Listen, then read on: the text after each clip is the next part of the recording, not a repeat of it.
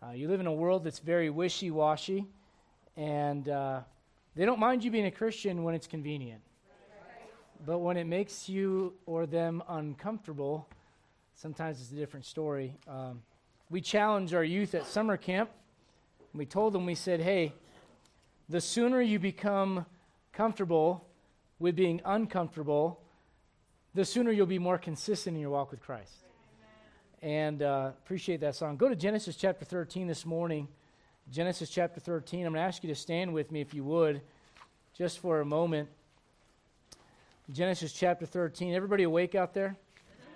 All right. Well, uh, ready or not, here we go. Genesis 13. And uh, we're going to we're going to start reading in verse number 1. Genesis chapter 13, verse number 1. I got David up here stretching out. He kind of did some kind of stretch out here. So I guess I guess we're getting ready to go together, right, buddy? All right, let's do it. Let's do it. Genesis 13, verse 1. And Abram went up out of Egypt, he and his wife, and all that he had and Lot with him into the south. And Abram was very rich in cattle, in silver, and in gold. And he went on his journeys from the south even to Bethel. It's a very special place, by the way. Not going to preach about that today, but maybe some other time. Under the place where his tent had been at the beginning between Bethel and Hai, under the place of the altar which he had made there at the first, and there Abram called on the name of the Lord. And Lot also, which went with Abram, he had flocks and herds and tents, and the land was not able to bear them that they might dwell together, for their substance was great. Sometimes having more isn't always better. So that they could not dwell together. There was a strife between the herdmen of Abram's cattle and the herdmen of Lot's cattle, and the Canaanite and the Perizzite dwelt then in the land. And Abram said unto Lot, You know, when there's strife, Someone's got to be the bigger person and go, hey, we got a problem. And Abraham did that. Abraham said unto Lot, Let there be no strife, I pray thee, between me and thee, and between the, my herdmen and thy herdmen, for we be brethren. Is not the whole land before thee? Separate thyself, I pray thee, from me. If thou wilt take the left hand, then I will go to the right. Or, or if thou depart to the right hand, then I will go to the left. So here's basically what's going on. Abraham is God's chosen man that God called out of Ur of the Chaldees and said, I'm going to make a great nation out of you. And, and Lot leaves with Abraham in Genesis 12. He goes with him. It wasn't so much a God's plan for Abraham's life, but there Lot is. And they've got this strife going on between them. Anybody here ever have any strife between them and anybody else? No, no one raised your hand? Okay, good. I'm glad you guys are perfect. Um, so, so, especially not in marriage, right? Not in 50 years of marriage, you never would have strife, right? Uh, but, but you, or 27 for that matter. Uh, but, but you understand what I'm getting at. There's strife now because they, they both have so much stuff, and they're, they're kind of going, okay, what do we do here? Abraham goes, look, man, you go whichever way you're going to go, and I'll go in the opposite. I don't, you take first choice. What I want you to do this morning is I want you to look at what Lot's first choice was. Look, if you would, at verse number 10. And Lot lifted up his eyes and beheld all the plain of Jordan, that it was well watered everywhere, before the Lord destroyed Sodom and Gomorrah. Even as the garden of the Lord, like the land of Egypt, as thou comest unto Zoar.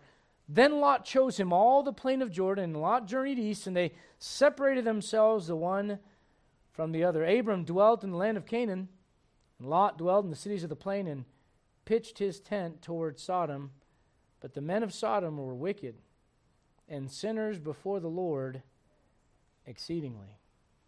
Uh, I want you to understand that sometimes your path to greener grass doesn't end the way that you anticipate that it will. Lot's looking at this land. He's going, Man, I got to have that. I got to have that. I got to have that. And uh, a few chapters later, which we'll discover, things don't turn out the way for Lot that he anticipates that they would.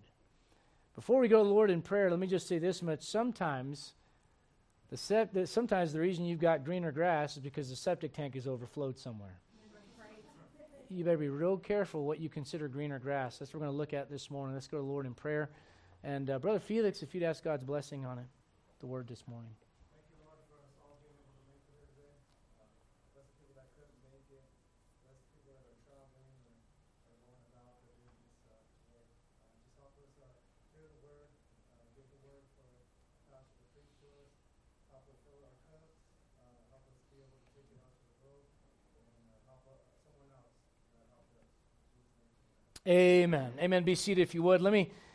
let me say this. There are two categories of people here today.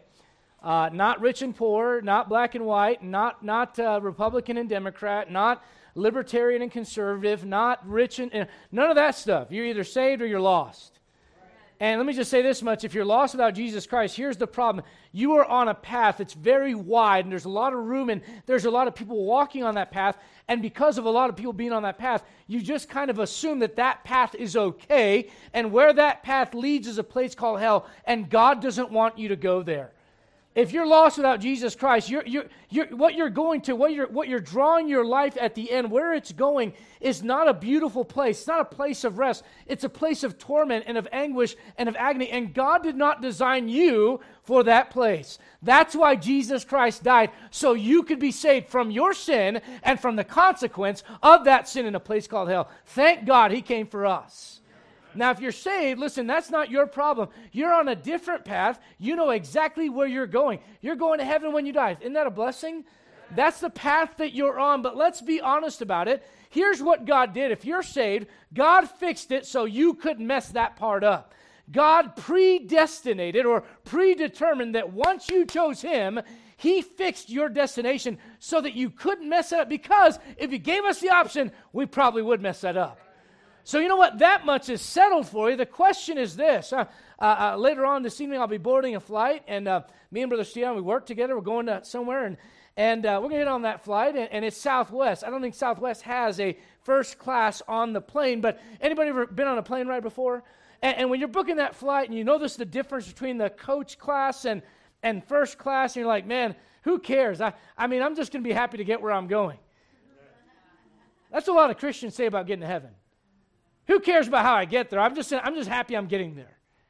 And, and let me tell you something. You walk on that plane after having someone frisk you all over the place, you know, and you know, and, and put your bag through the thing, and then they, they find something in your bag, it goes back through, you know, and, and after all that, then there's some baby screaming right behind you, bloody murder. Ah!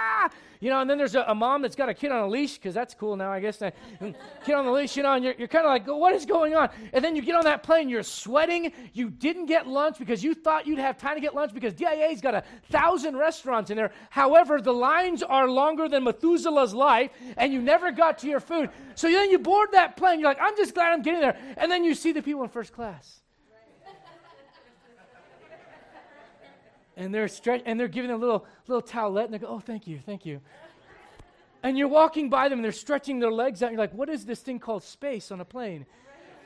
And then you sit down, you sit down between, you know, two people that maybe should have gotten their own separate seats, you know, and and and you're kind of doing like this, you know, and, and for two hours you're cramped like this, and all you can think of is, if I could have just gotten first class, this would have been different. Oh, you're getting where you're going, but you will not arrive the same way. You ever been on first class? Don't raise your hand. I hate you. I've never been on first class. I, I don't know. But I'm assuming it's really nice because I, I see those people get off the plane. They're like, you know, and then they're just, man, they're excited about life. They're ready to go wherever they're going. You get off the plane, like crack, crack, crack, crack, crack, you know, and you're wiping the sweat off of you because the air wasn't working right. And oh, just it, that's coach versus first class. Let me just say this if you're saved, you know where you're going, but some of you are going to arrive a little bit differently because of the choices that you're making right now. Let me just say this much Lot, we know, is a believer of sorts because he himself is mentioned in the New Testament as such. The Bible says that Lot vexed his righteous soul. Are you kidding me? God calls that man a, a righteous soul. You know what that tells me? Lot knew that where he was going wasn't right, but he wanted to get there because he had convinced himself it was greener grass. Ever been there? Look back at Genesis chapter 12. If I could just have that person, if I could just be in a different marriage, if I could just have different kids, if I could just have a different job, if I could just be in a different church, all, let me just say this. If you had everything you wanted, you would still take you with you. You know what Lot did? Lot looks out and he goes, You know what? I'm tired of this old man telling me what to do. I'm tired of this old man, you know, all this religious stuff and talking to God. I want to do my own thing. I want to go to greener grass. And he does, but it doesn't end the way he expects it would. Look at Genesis chapter 12. Can I just point out to you that God calls Abraham out? And, and look what he says in verse number one. He says, Get thee out. This is God speaking to Abram. Get thee out of thy country and from thy kindred. That's your family. Well, you know who Lot is? It's his nephew. You know what that means? Lot shouldn't have come with him to begin with.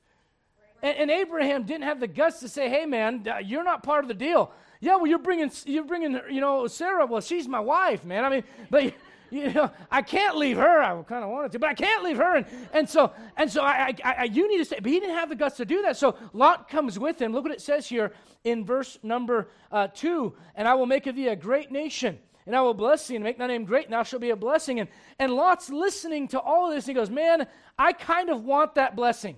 I want God to bless my life. Look at verse 4. So Abram departed as the Lord had spoken unto him, and Lot went with him and Abram was 70 and 5 years old. Talk about a little old to start over in life.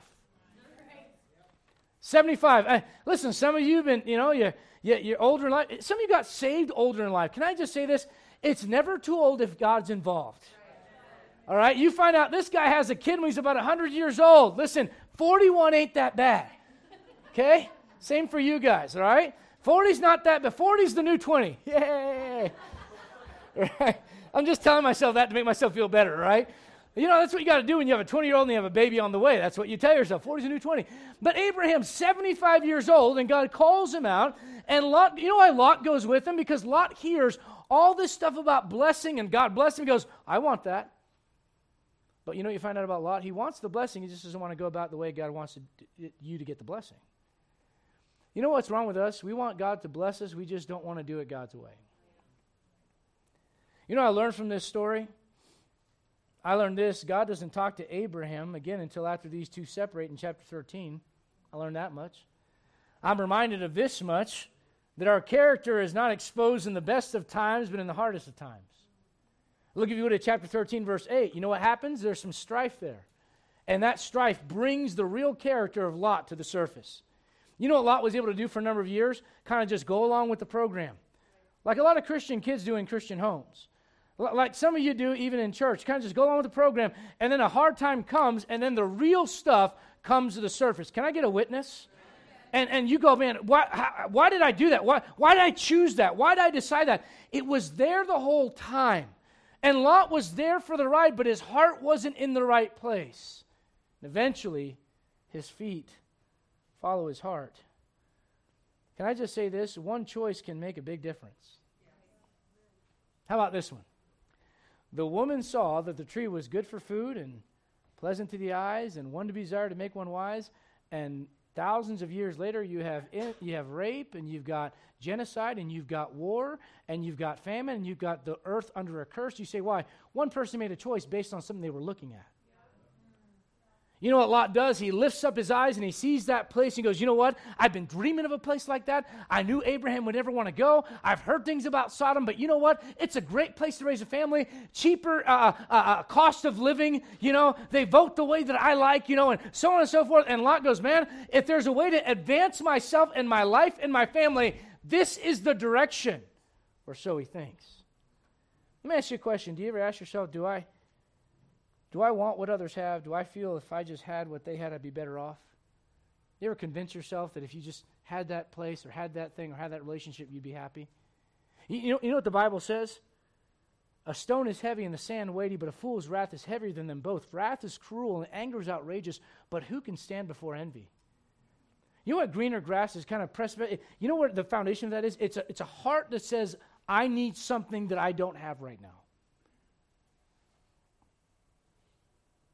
Thou shalt not covet the neighbor's house, thy neighbor's wife, nor his manservant, nor his maidservant, nor his ox, nor his ass, nor anything that is thy neighbor's. Look at Ephesians chapter number 5. Well, we just learned in Sunday school that's the law. Okay, well, let's go to the New Testament. Can I just say this? Covetousness will destroy you. It's like a drug. It's this idea, this nebulous idea of if I just get there, I'll be happy. If I just have that relationship, I'll be happy. If I just get this job, and uh, listen, you might be for a short time, but if God's not at the center of it, you won't be. The, the, listen, the path to greener grass, it starts with an envious heart. Look at Ephesians chapter number 5. In Ephesians chapter 5, look if you would at verse number 1. Be therefore followers of God as dear children, and walk in love as Christ also had loved us, and had given himself for an offering and a sacrifice to God for a sweet smelling savor. But fornication and all uncleanness, or what? Let it not be once named among you as becometh saints, Boy, I'll tell you what, Baptists are real good about going, no, I don't smoke, don't drink, don't chew, don't run with them that do. Yeah, but you're covetous and you want stuff that other people have, and you look at that marriage, and you look at that family, and you look at that job, and you look at that thing, you go, man, if I just had that, I would have greener grass, I'd be happy, I'd be content. You won't be content with that because there's always something else you won't have. And if it wasn't your looks, it'll be it, some, for some it's looks, for some it's finances. I tell you what, you know what the girls struggle with? I just wish I had her hair. I wish I had her body. I wish I had this. You know what the guys struggle with? I wish I could slam dunk. I wish I could weight lift this. I wish I could have that job. I wish I had that car. I wish I had those shoes. You know, but the, the result is this it's a heart that's not settled on God. Look at Colossians chapter 3. Colossians, let's just take a, a little, little trip in the New Testament to look at the idea of covetousness. You ever, you ever look online for a pair of shoes? And you go, you know what? I don't need those. I don't need them, but I like them. And then for the next week, on every social media platform you're on, those shoes are following you around. I've seen a bunch of ladies' faces go, ah. And it's kind of like, you need me, you want me, buy me. And now they've got it to where you don't even have to have all the money. They present you on the front end with like five easy installments of 50 bucks. This could be yours right? You, you, say, why? Because this entire world system is based on the idea that you have to have something you don't have. Look at Colossians chapter number 3. Colossians 3, look at you would at verse 4. When Christ, who is our life, shall appear, then shall you also appear with him in, glorify, in glory. Mortify, therefore, that means to kill or to make dead or to count dead. Mortify, therefore, your members, that's your body, your flesh, the old nature, which are upon the earth fornication, uncleanness, inordinate affection, uh, affection evil concupiscence. You're like, man, I don't even know what that word means, but it sounds really bad. Right? Concupiscence. And then you're like, I wouldn't do any of that stuff. And then it lists in there covetousness, and look what it says, which is what? You know why it's idolatry? Because you become the God that needs to be served. When you go, I gotta have it, gotta have it, gotta have it, gotta have it, gotta have it. I need what they have. You know, I don't know why God's blessing them. How come they got a new car? I bet you because they're not tithing. You know, I don't know why God's blessed that person. I'm, you know what? You know what you ought to do? Put some blinders on. Go, God, where do you want me? The Bible says in, in Proverbs, ponder the path of thy feet. In other words, God has you on this path. You know where it ends, but how you arrive is determined by the path that you're taking in between here and there. And if it is a path of covetousness, you will be just like Lot, and you will say to yourself, If I just get this, then I'll be happy. And you'll find yourself miserable on your way to heaven if you're saved, yes, but miserable for the next 30 years of your life. Lot thought, Well, if I just, just get there, I'd be happy. He got it. Oh, he got to Sodom all right. Look at Philippians chapter 4. Go, go back one, one book. Philippians chapter 4. You know what Paul tells Timothy? Godliness with contentment is great gain. For we brought nothing into this world, and it is certain we can carry nothing out. And having food and raiment therewith, let us be content. Who's got food and clothing? I know you got clothing, thank the Lord. Amen. I'm, I'm thankful you to come in your birthday suit today. I mean, that's a blessing. You, you came uh, clothed. Who's got food? Who had the opportunity to eat before they came to church? All right, maybe you didn't eat, but you had the opportunity to eat. All right, you know what that means? We should be content with just that. Paul also says, Let your conversation be without covetousness and be content with such things as you have. As he has said, I will never leave thee nor forsake thee. Philippians 4, look if you would at verse 10. But I rejoice in the Lord greatly. Anybody else ever get annoyed with Paul? I do. He's in prison and he's like, I rejoice in the Lord greatly. And I'm like, I'm in traffic in Denver. I'm like, shut up, Paul. you know? Here's this guy suffering for the Lord. He's like, I rejoice greatly in the Lord. I'm like, ugh. You know why? Because his relationship with God was real to him.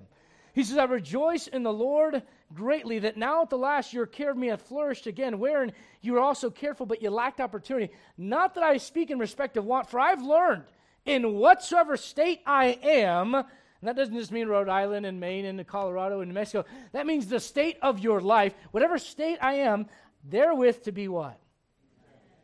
I read this. There are two ways to get enough. One is to continue to accumulate more and more, and the other is to simply desire less. They had a lot of stuff, and it didn't bring them the peace that they needed in their relationship. Go back, if you would, to Genesis chapter 13. I want to show some things to you out of this passage that I, I hope will help you. I hope how you make choices in life as a believer are not the way that Lot makes his choices. Genesis chapter 13. Genesis chapter 13. I want to say this the path to greener grass is based off of a shallow relationship with God. You know what Lot did? Lot heard about God through Abraham. He heard a lot about God through Abraham. But he had a shallow relationship himself with God. See, what do you mean by that? Well, look back at the chapter prior. You say, what, why is it that, that Lot chooses the direction he goes in? And by the way, if you're not familiar with your Bible, you're like, I don't get what the big deal is in this chapter. This guy chose to go in this certain direction. What's the big deal? Oh, we're going to explain that in a little bit. He loses everything because of this choice. One choice can make a big difference. So on the surface, just was an innocent story of two guys that choose two different directions. But what you learn is this God had chosen Abraham because of Abraham's character. God was blessing Abraham because of Abraham's relationship with God. Look at chapter 12. Chapter 12. Some of you that just got saved, get in your Bible and let the Bible get inside of you. And when the doors are open at your church, get there when you can and build friendships with God's people. Why? You need to go deeper in your walk with God. You cannot do it without the Word of God and without the people of God. That's God's plan. You won't improve on that. Look at Genesis chapter 12. Let me show you what, what I see here in Abraham's life. Look at verse number 7 when God speaks to Abraham, and he does, and he calls Abraham out, and Abraham follows, look at verse 7. And the Lord appeared unto who? not Lot. Lot is already with Abraham at this point. God ignores Lot and goes right to Abraham. You go, oh, that's because God had a favorite. No, it's because of Abraham's character and his desire to walk with God. Look, if you would, at verse 7. Unto, these, unto thy seed will I give this land. And there builded he, that's Abraham, an altar unto the Lord. You know what an altar is? It's a place of sacrifice, a place of remembrance, a place of commitment. And that was Abraham saying, God, I'm all in. Look at chapter 12, verse 8. Chapter 12, verse 8. And he removed from thence unto a mountain on the east of Bethel and pitched his tent, having Bethel on the west and Hai on the east. And there, look what he did again. Look what Abraham does. He built an altar on the Lord and called upon the name of the Lord. Abraham is now praying to God. Look at chapter 13, verse 4. This is where Abraham comes back to when he makes it back out of Egypt, under the place of the altar which he had made there at the first, and there Abram called on the name of the Lord. Here's what I'm trying to show you. You read about Abraham talking to God, you read about God talking to Abraham. You don't read about Lot ever talking to God. And you don't read about God talking to Lot. You know why? Lot's relationship with God was through somebody else, it was shallow. Can I tell you this? If your relationship with God is on Sunday and on Wednesday, you're missing out. And there's a good chance when this choice comes in your life, the, the, the, the path that goes the fork in the road, the parting of the ways, there's a good chance you're not going to make the right choice. Because a shallow relationship with God brings a lack of discernment in your life. Uh, look, if you would, at Genesis chapter 13 and verse number 14. The Lord said unto Abram, after that Lot was separated from him. So, for a majority of this chapter, God's not talking to Abraham because Lot is still with him, and God sees something in the nature of Lot that Abraham himself can't see. Why? Because Abram and Lot were family. And let's be honest, sometimes it's hard to see the issues within our families. You know why? Because we love them. You know what Abraham did? He said, Man, I got to keep this guy around. And God's going, Hey, he wants to go in a different direction. You better just let him go. And when Lot goes in that direction, God starts talking to Abraham again. But can I point something out to you? Look at chapter 15, Genesis 15, verse 1. After these things, the word of the Lord came unto who? Chapter 15, look at verse number 18. In the same day, the Lord made a covenant with who? All right, look if you would at chapter number 17. Chapter 17, verse number 1. And Abram, and when Abram was 90 years old and nine, in the original languages, it says really, really, really, really old. All right? The Lord appeared to Abram and said unto him, I am the Almighty God. Walk before me and be thou perfect. Uh, look at the same chapter in verse uh, 15. And God said unto Abraham, As for Sarah thy wife, so on and so forth. Look at the same chapter in verse number 18. And Abraham said unto God, Oh, that Ishmael might live before thee. You know what I'm trying to get? I'm trying to show you that Abraham and God had a real relationship. That's why in the New Testament, Abraham is called the friend of God. Would God call you his friend? I'm not talking like the 1,572 friends you have on Facebook. I'm talking about real friends.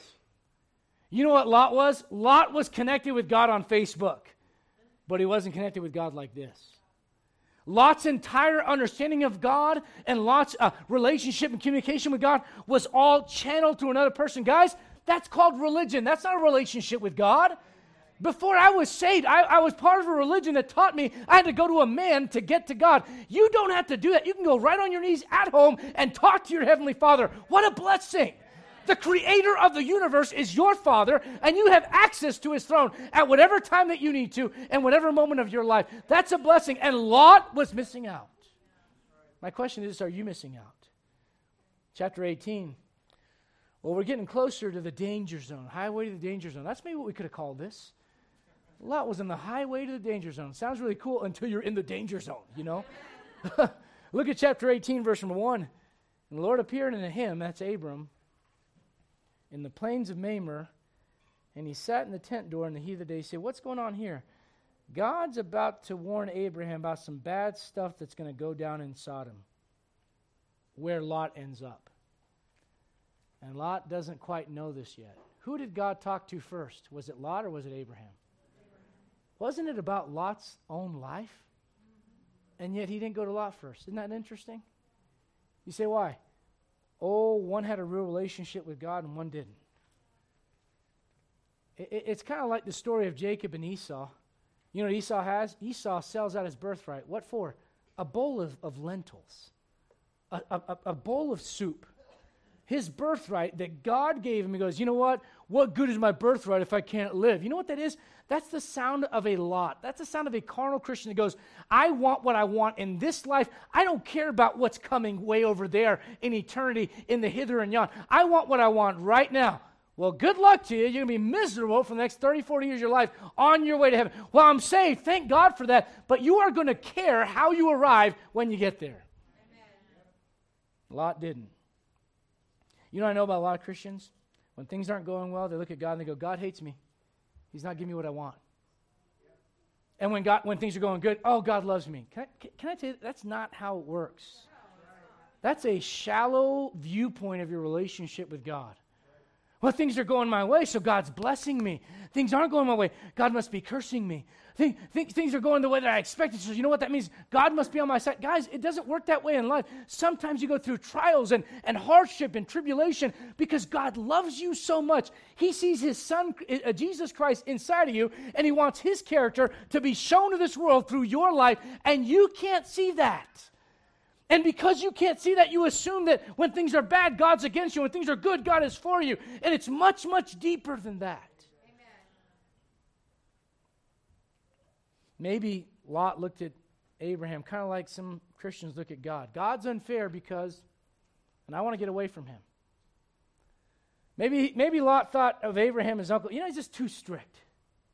Just too much. I'm going to use this word that gets thrown around a lot these days legalism. Now, let me just say this. You know what legalism actually is according to the Bible? It's you going and living under the law. Legalism doesn't mean you don't have any convictions. All right? legalism is, is you going back under the law.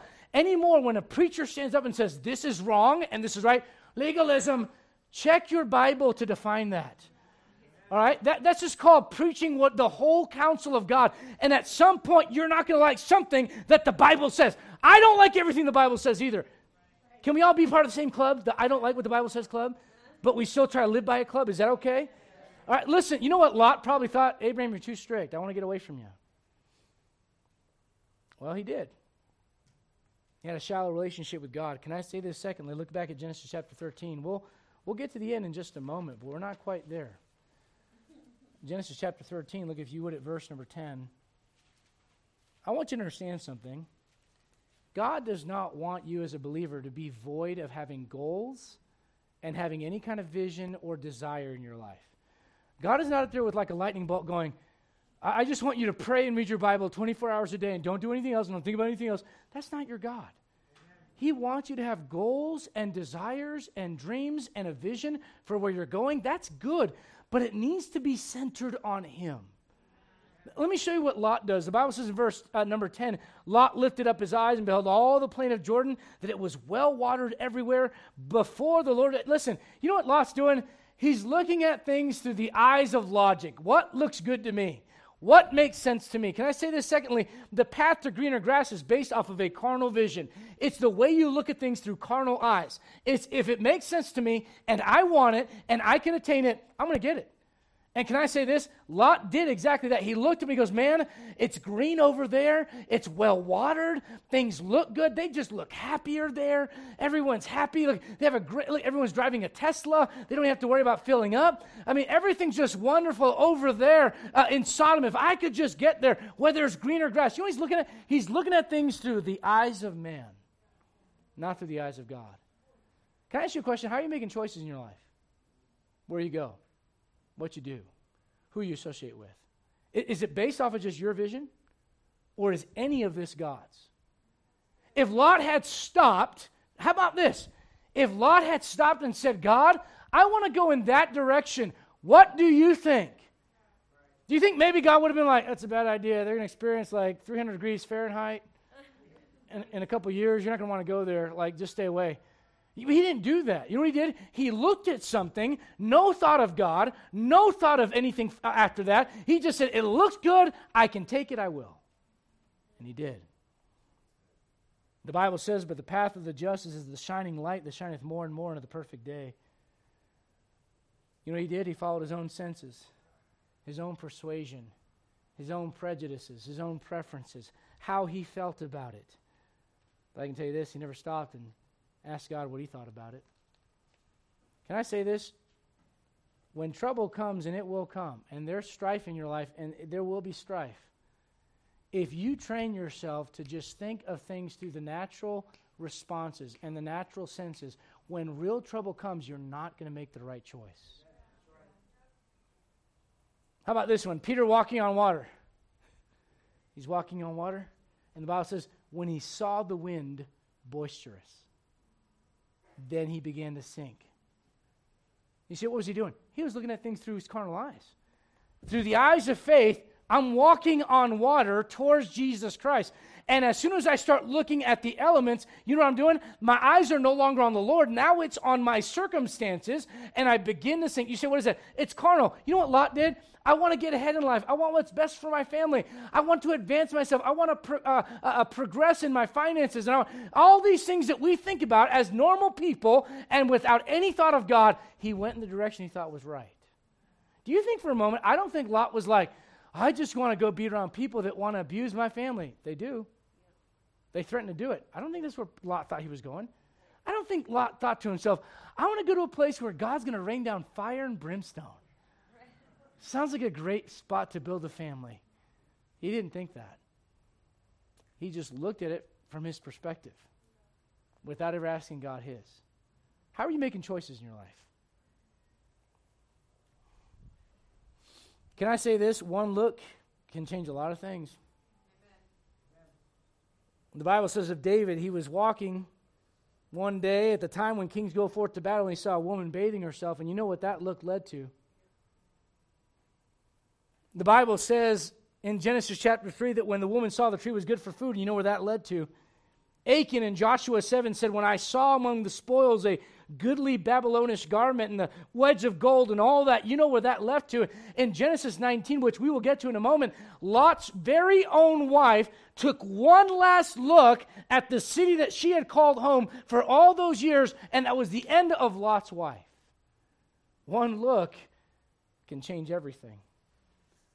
You don't know about the prodigal son? Everybody knows the story about the prodigal son. But everybody thinks that, like, one day he just got up and he's like, I'm going to go do something really stupid. No, he'd been looking in that direction a really long time. He was just biding his time until which time he had the power to actually act on what he wanted the whole time, just like Lot. Can I say this? Your eyes, your human eyes, you're not going to see everything. That's why the Bible says we walk by faith and not by sight. How about this? How about truth in human form standing in front of you? Here is Pilate and here's Jesus Christ, the, the creator of the world that we know in human form. And there he is, the one that formed the eyes and, and, and breathed into his nostrils the breath of life, and man becomes a living soul. That same one is standing before a sinner, one of his own uh, creation, and that cre- a piece of creation looks back at the creator and says this What is truth? Truth was right in front of you, and you missed it. You know why? Because you're looking at things through the carnal eyes. You know what Pilate thinks to himself? If this was really God, is there any way that I could have him in chains? You're missing the point, Lot. You're missing the point, Pilate. And Lot, you're missing the point as well. You're looking at things through your eyes. You have no idea where this is leading. All the time, people say, I. People come to me and go, Pastor, I'm doing this. Okay. A year later, why didn't you warn me? You didn't ask. You know, I learned a long time ago I'm not giving unsolicited advice. You know why? Because if you're not asking, your heart's not ready for it.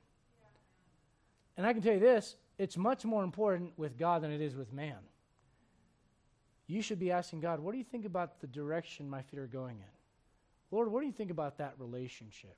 Lord, what, Lord, is this me thinking this is best, or is this you thinking this is best?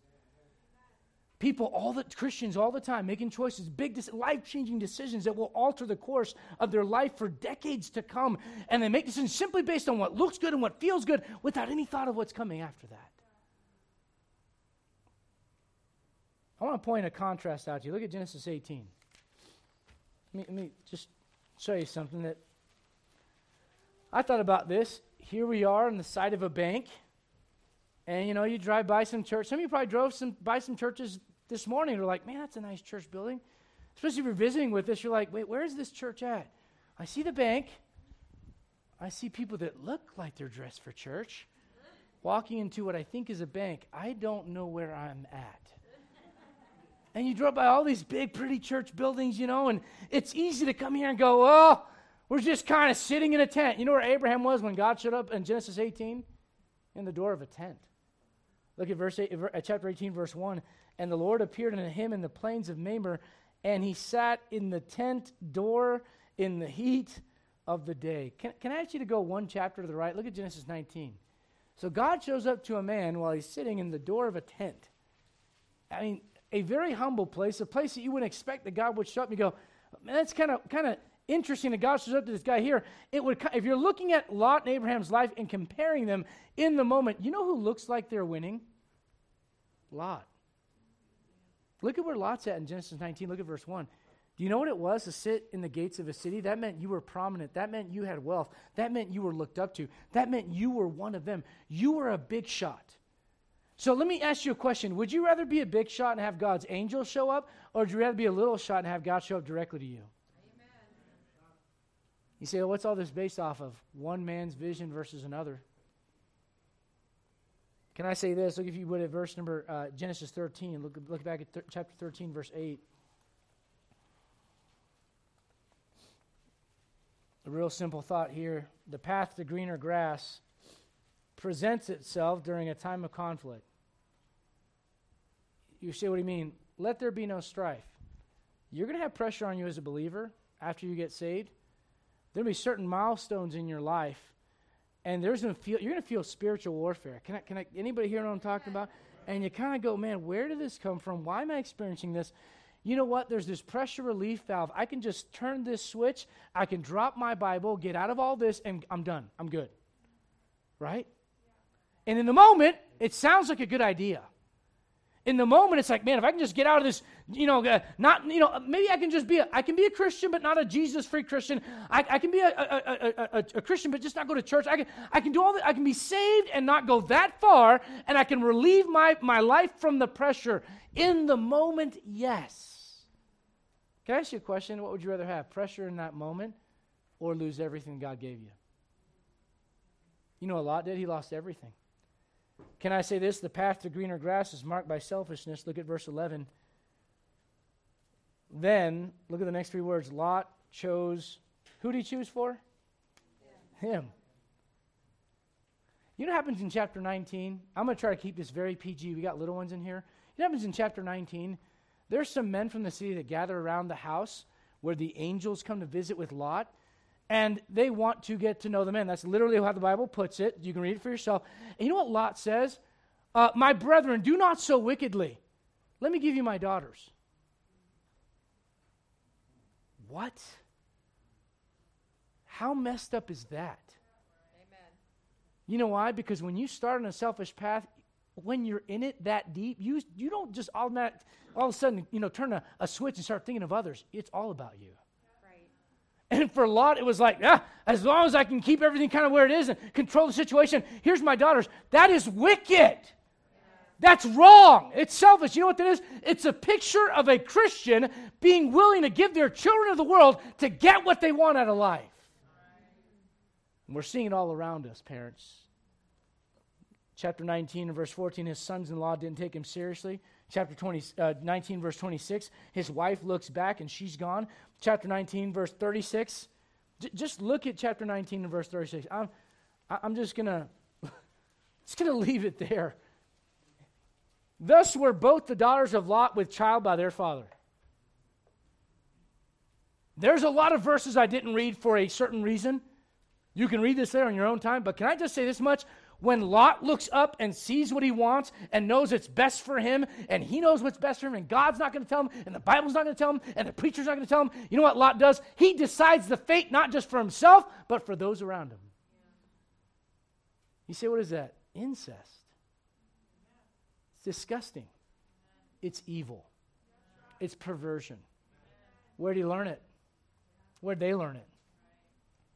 Sodom. I just want to advance my family. Yeah, well, you're not going to do it that way.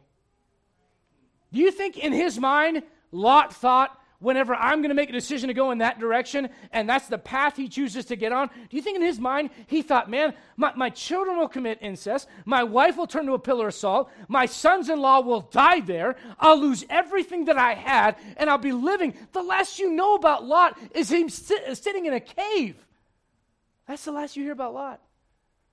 Can I just say this? The path to greener grass is followed without the end in sight. You read chapter 19, you say, What happens from here? Well, look at chapter 20. Look at chapter 20, verse 1. Who's mentioned again? You know who's not mentioned? You know nothing else about Lot's life except for he made a mess of everything. You know where it all started? I know what's best for me. I can see over there, that looks like greener grass. I want it. I'm going. And no one's going to tell me any different. Your Heavenly Father, if you're saved, loves you so much. He puts warnings in the scriptures to show you the nature of human, uh, your own human nature and what you are and who you are without Him. And He's trying to warn you this morning, church. I pray that we never go, if we could just get a building, we'll be happy. You better be happy where you're at.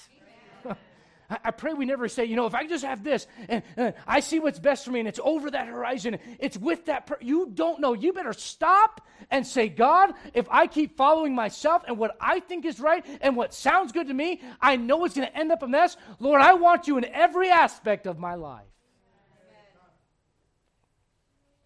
The Bible says in Deuteronomy, oh, that they were wise, that they understood this, that they would consider their latter end.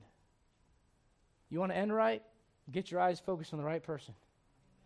Looking into Jesus. Not your family, not your bills, not your job, not your career. Not, listen, all those things are part of life. And they're not all even all they're not even all bad. Some of those things are amazing things that God has blessed you with. But don't turn the blessing into a curse. Right. Amen. You see, Lot was all about getting the blessing, but it was all about himself. He lost sight of God. And I think this look, if you would, at Genesis chapter 25. I want you to see Abraham, how he ends.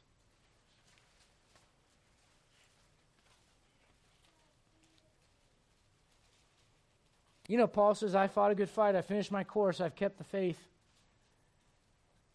Old preacher said it's important to start right, but it's imperative to end well. If you're saved, you started right. You started over right. Amen. You know, I tell young people all the time, look, I don't even know what they play anymore. When I was a kid, it was Nintendo. And when I was getting whooped by my brother in a certain game, I would hit the reset button. Hallelujah. But know what I'm talking about? All right, so you know what salvation is? Salvation is the greatest reset button in your life. and it resets it for eternity, right? But but here's what you understand. You started right when you got saved. How are you going to finish? I can tell you this, you will not flip a switch when you are really, really, really, really, really, really old. you got to decide right now, Amen. before the end is upon you, that you're not going to make choices like Lot did, based on what's convenient and what looks good. Amen. You know what Abraham did? You go that way, you know what? You know where Abraham's at? Abraham sits still. When you read the whole chapter in Genesis 13, which we didn't do, you know what Abraham did when Lot left? He just goes, Okay, Lord, where next? You could learn something from that guy.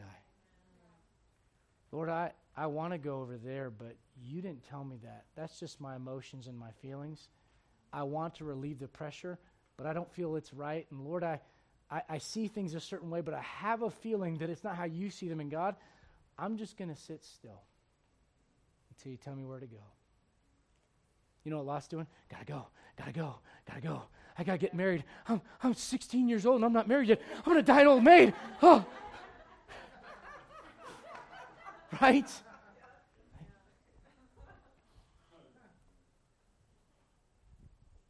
Slow it down. Genesis 25. Genesis 25, verse number 8. I got to be honest with you, I'm having a fourth girl.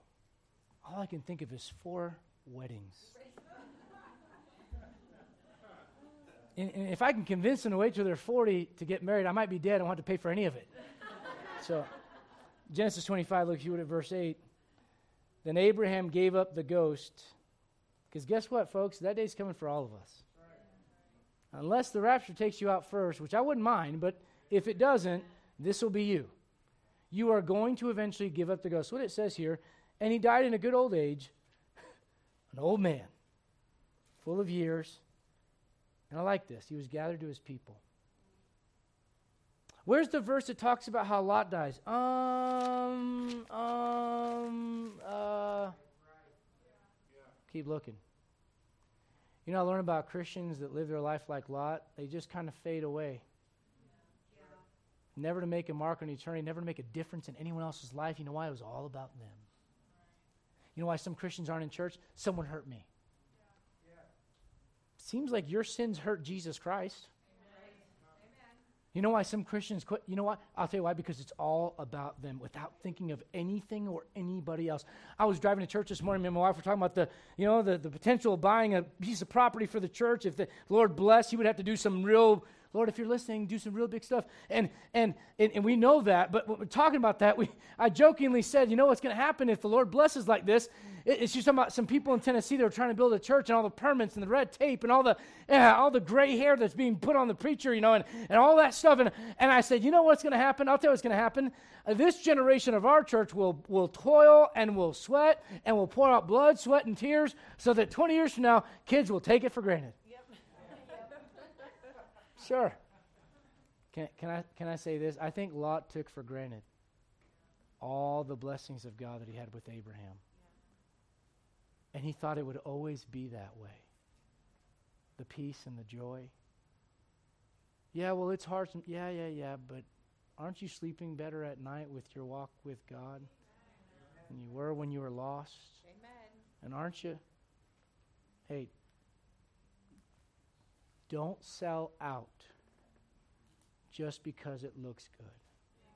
Amen. Let's all stand, every head bowed and every eye closed. The Lord spoke to you, the altar's open. Father, this morning I pray that you speak to hearts as only you can. Lord, I, have done my part, but I, I know that your part's a whole lot more important than mine.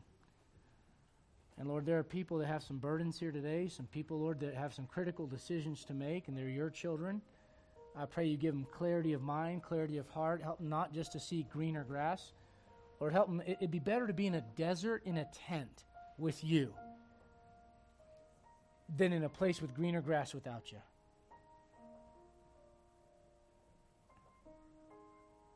With every head bowed and every eye closed,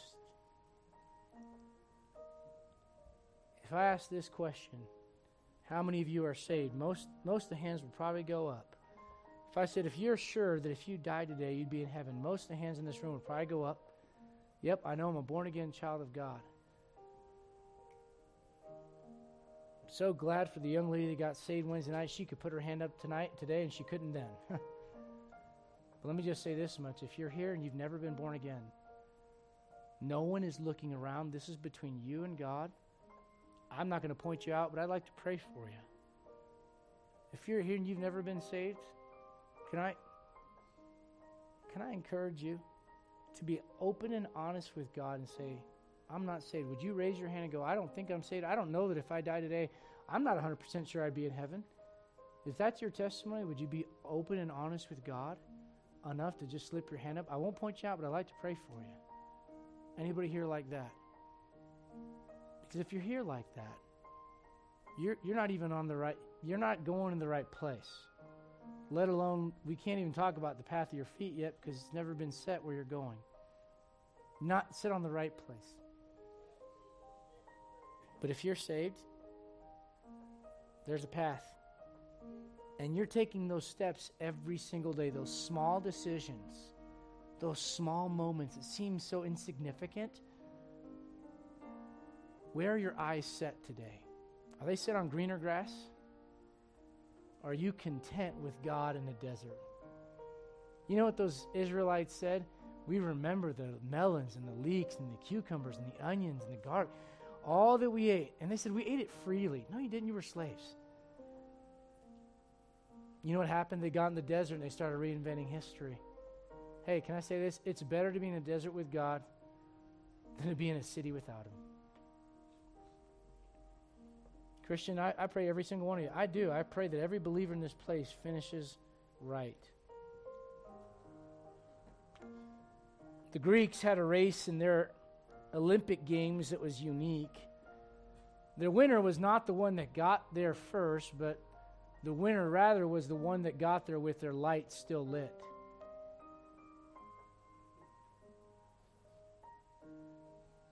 I just pray, Christian, you understand the choices you make daily, they determine whether you go first class or coach. Choose choose wisely.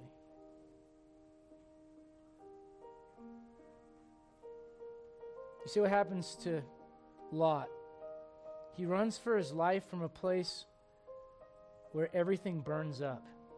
The path to greener grass led to everything being burnt. Isn't that wild? It's not how he thought it would go. You say, what is that a picture of? It's a picture of a Christian at the judgment seat of Christ missing out on everything God wanted for them. They're still saved, they still get there, but man, everything just burns up.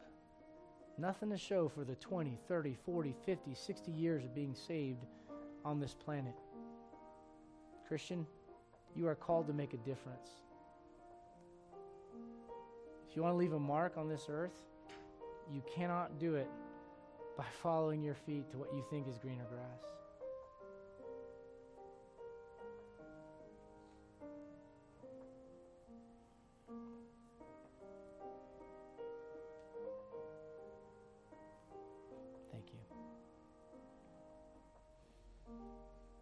You say, well, Pastor, that kind of is a sad story. It is. But here's the good news you can choose to be Abraham and not choose to be Lot. Amen. And I, I pray that we leave. Listen, I was talking to someone about this recently.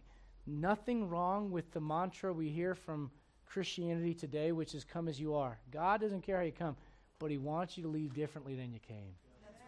and I pray that if you came in as a Lot, that you might leave more like an Abraham. Amen. Amen. Let's go, Lord, in prayer. We uh, thank you so much for being here today uh, for all the music, for the testimony from the Schleers, the good fellowship, all of it. Thank you, thank you, thank you. Look forward to seeing you Wednesday night. Wednesday night, uh, we'll be uh, continuing our Bible study on the fruit of the Spirit. I believe the next one is temperance. Is it temperance? Does anybody know? Who, who's a Bible scholar here? All right. Temperance or meekness? Yeah, you. You're the scholar. It's one of those. It's really good. All right. So be here Wednesday night as we go through that. Uh, and uh, we look forward to having you here. And then again, Uh, coming up in September on Wednesday nights, our kids club will start back up for a disciples Bible club for our kids. Let's go to Lord in prayer and uh, pray you got something from the Word of God that maybe touched your heart. You can leave a little bit differently than you came. Look forward to seeing you hopefully Wednesday night. Uh, let's go with Brother Steon, travel buddy today. Brother, if you would open, uh, close us out in a word of prayer. Appreciate it.